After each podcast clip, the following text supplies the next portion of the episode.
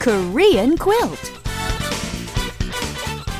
Hello there. I'm sure you're all eager to learn another useful Korean expression, but before we do, Richard, Yes, Anna? is it me or is it a little warm in here?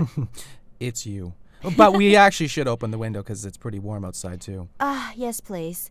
Ah, much better. Thank you, Richard. You're welcome, my pleasure. And I think you know by now what our expression for today is going to be. Would you open the window, please? 창문 좀 열어주세요. 창문 좀 열어주세요. Right, so here, 창문 means window, and 좀 again, of course, is please.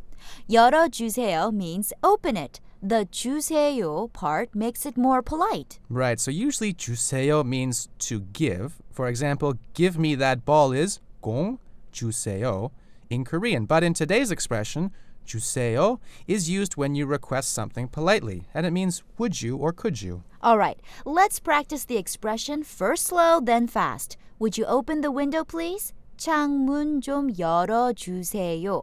창문 좀 열어주세요. And a little more naturally, 창문 좀 열어주세요. 창문 좀 열어주세요. Let's substitute window with door. Door in Korean is 문. Would you open the door, please? 문 좀 열어주세요. Right, would you open the door, please? 문 좀 열어주세요. Okay, so today's expression might have been a little confusing, but don't worry, because you're going to get the hang of it soon enough. Yes, and don't forget that we're here for you. Just stick with us and things will become clearer as we go along. Don't give up, because we'll be back tomorrow with some more information on the Korean language and culture. See you then. Bye bye.